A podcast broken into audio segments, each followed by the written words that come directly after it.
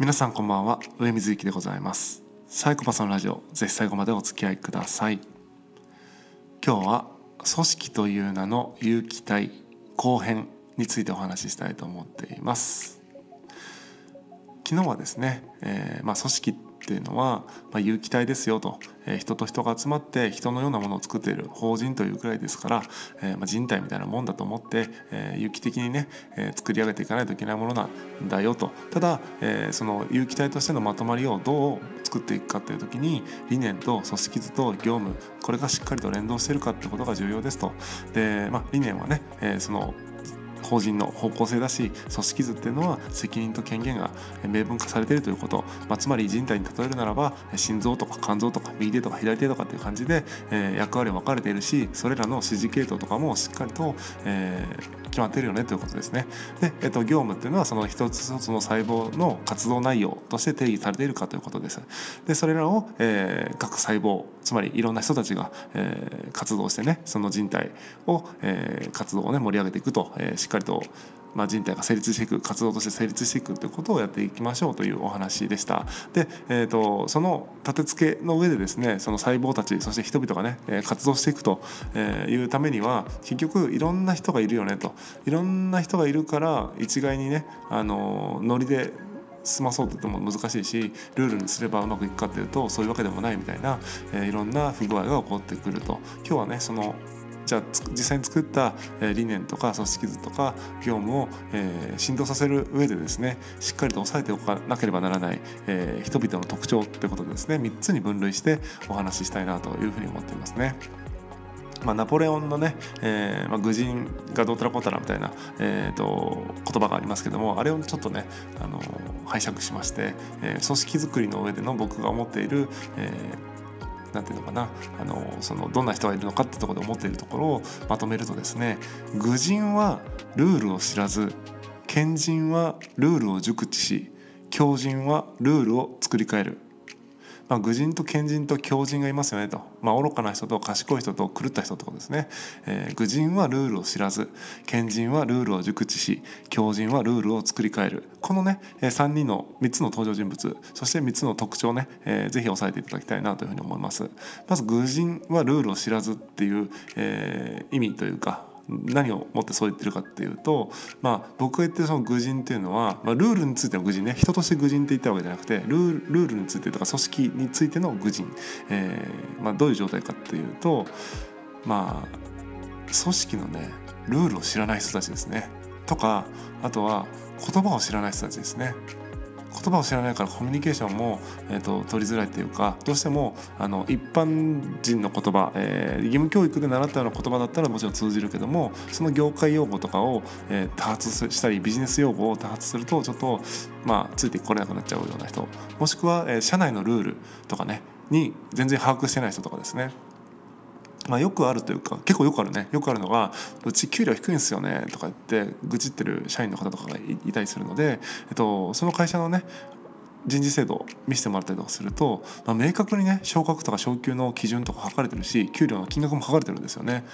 まあ、それ入社する時にそれ見てるわけだから入社してね、えー、すぐこれ低いわとかこれ無理やわって思ったらやめるなり、えーとまあ、評価制度をね変えるように掛け合ったりとかっていう形でそのルール自体を書き換えないと低いんだよねとか言いながらそのままいても低いままだから多分どうしようもないんですよね、えー、ちゃんとルールを理解してルールの中で戦わなければならないからお金がもし欲しいんだったらもちろんその中で出世するっていうのも一つだけども例えばそこの会社でね出世のルールが別に成果出したから出世できるわけじゃないルールかもしれないですよね。例えば、えー、勤続10年以上じゃないとここに上がれないとかっていうそういうルールだったら10年間絶対かかるってことじゃないですか。っていうルールが書かれてるんだからもうそういうルールなんですよね、えー、なのでルールをまず理解してない人たちのことを、まあ、愚人というような言い方をしていますね。はい、でこれは、えっと、そうだ愚人賢人、えー、強人って言い方をしたんですけども間違ってはいけないのは愚人は平社員で賢人は管理職で強人は、えー、経営職みたいな、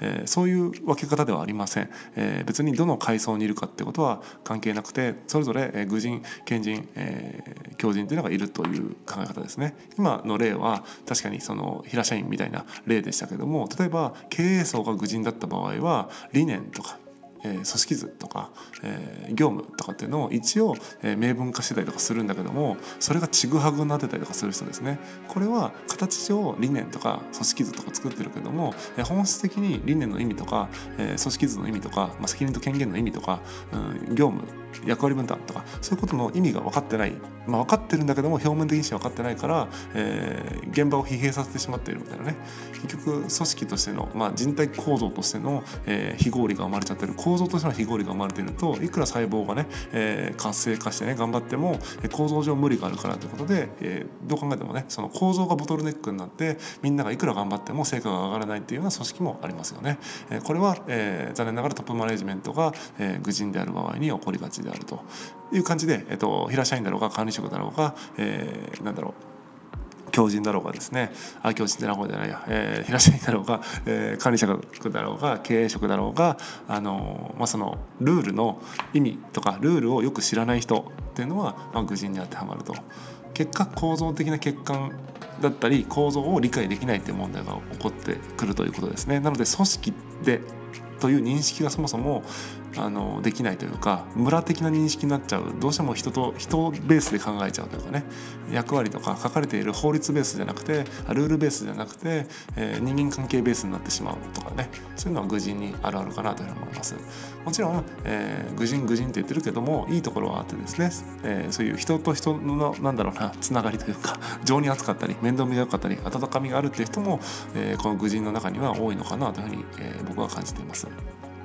次に賢人、えー、賢人はルールを熟知するということで、まあ、通称ロジックお化けですね、えー、ロジックで全部解決してしまう解決しようとしてしまう、えー、合理主義者みたいな働き方をする人。もちろん、えー、この資本主義社会のビジネスシーンでは合理的であるってことは、まあ、大前提として求められるんだけども合理的であれば OK みたいに、えー、全て OK みたいになっちゃってるとちょっと物足りない感じはしますよね。えーまあ、学校のテストに例えると分かりやすいんですけどもテストでね、えー、必ず80点以上取れるまあ時々100点も取れるとかいう感じの人々のことをこの賢人と言っていいんじゃないかなと思います。でこういう人たちっていうのは社内のルールとか、えー、いろんなものをね熟知しているしっかりと熟知しているからまあ当然ね、えー、80点以上取りやすいしそんななんだろう欠点取ったりしないよってことですね。で組織っていう意味ではですねこういう、えー、ちゃんとルールを熟知してそして役割を認識して責任を全うする人っていうのは、まあ、重宝されると思いますので、えーまあ、大企業とかに多いのかなイメージとしてはなんかしっかりねルールにのっとって、えー、まあ、80点を取り取ることができる安定して80点を取れる人みたいな責任感のある人みたいなイメージですかね。でまあ、組織には欠かせない、えー、存在だと思うんですが、えー、そんな賢人もですね気をつか気をつけなければいけないことが2つあって、えー、1つはあのコミュニケーションですね。どうしても自分が80点100点取れてしまうからそれが仕事だよねそれが当たり前だよねっていうスタンスでコミュニケーションしてしまうことで、えー、愚人に全く伝わらないっていうことですね。80点から90点取れる人の言語で話したり80点から100点の、えー、社内の情報ルールとかを知った上での当たり前として会話をしちゃうからなんかルール分かってない人とか言葉分かってない人からすると何言ってるか分かんないみたいな感じになっちゃってコミュニケーションが、え成立あんまりしないという問題はありますよね。うん、よくあのビジネス用語というかカタカナ用語ありますよね。なんかジャストアイディアとか。まあ、アジェンダとかねアライアンスとかコンセンサスとかねシナジーとか言いますけどもアサインするねとか言うけどもそういった言葉に慣れ親しんでない、えー、方とかがですね、えー、まあ愚人の方には多いのでアサインとか出た時に何の話かな？アサインって何ですか？みたいになっちゃうけども何ですか？とも聞けなくてみたいな感じで分かったふりをしちゃうみたいなことが起こっちゃうと、えー、まあなんだろうね。そういうコミュニケーションの問題があって。でその時に、まあ、この賢人あるあるなんですけども、まあ、自分のコミュニケーション能力が、えー、低いというかもっと上手に伝えなければいけないと思ってそこでビジネスセミナーとかビジネス書とかを読んでまた新しい言語を取得してまた新しい言語とか話し方を取得してまたそのなんだっけ、えーと、愚人と話すから余計また愚人が分かんなくなる。なぜなら新しい言葉で話しちゃってるからまた愚人にとってより分かりにくいコミュニケーションになってしまう。みたいな感じで、えー、意識高くね学べば学ぶほど、えー、愚人との距離感ができてしまってコミュニケーションが成立しないという問題があるのかなというふうに思いますね。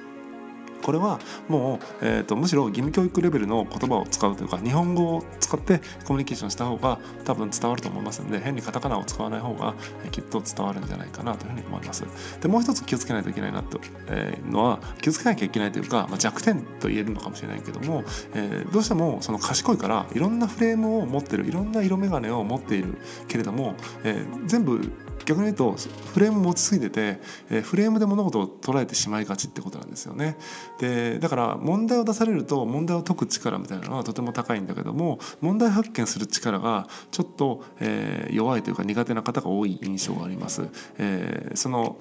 問題発見をする時にどうしても既存のフレームで持ってきてしまうので、えー、なんだ問題集から問題引っ張ってくるみたいになっちゃってですね本当の問題なのかとか新しい問題に気づけなかったりするっていう、えー、ところがある、えー、ゼロベースで考えるみたいなところがちょっと苦手なのかなという印象があります。で最後に強靭ですねルールを作り変える強靭はルールを作り変えるってことで、まあ、ルールを理解するとかしないとかいう次元で物事を考えてないんですよね。えー、まあ、現状にとか理想に、えー、ルールそぐわないんだったらもうルール変えちゃった方がいいよねみたいな感じでどんどんどんどん構造とかルールを変えてしまうと。でまあ結果ねそれはその構造的なボトルネックをですね、えー、取り除くことができるという意味で大きな変化がね期待できたりする一方で、え、やっぱりその何のためにそれが変わったのかどうしてこんなに急に変わったのかみたいなところにそういう変化にねついてこれる人っていうのが、まあ、そんなに多くないというのがあの実際だと思うので、えー、結構ねその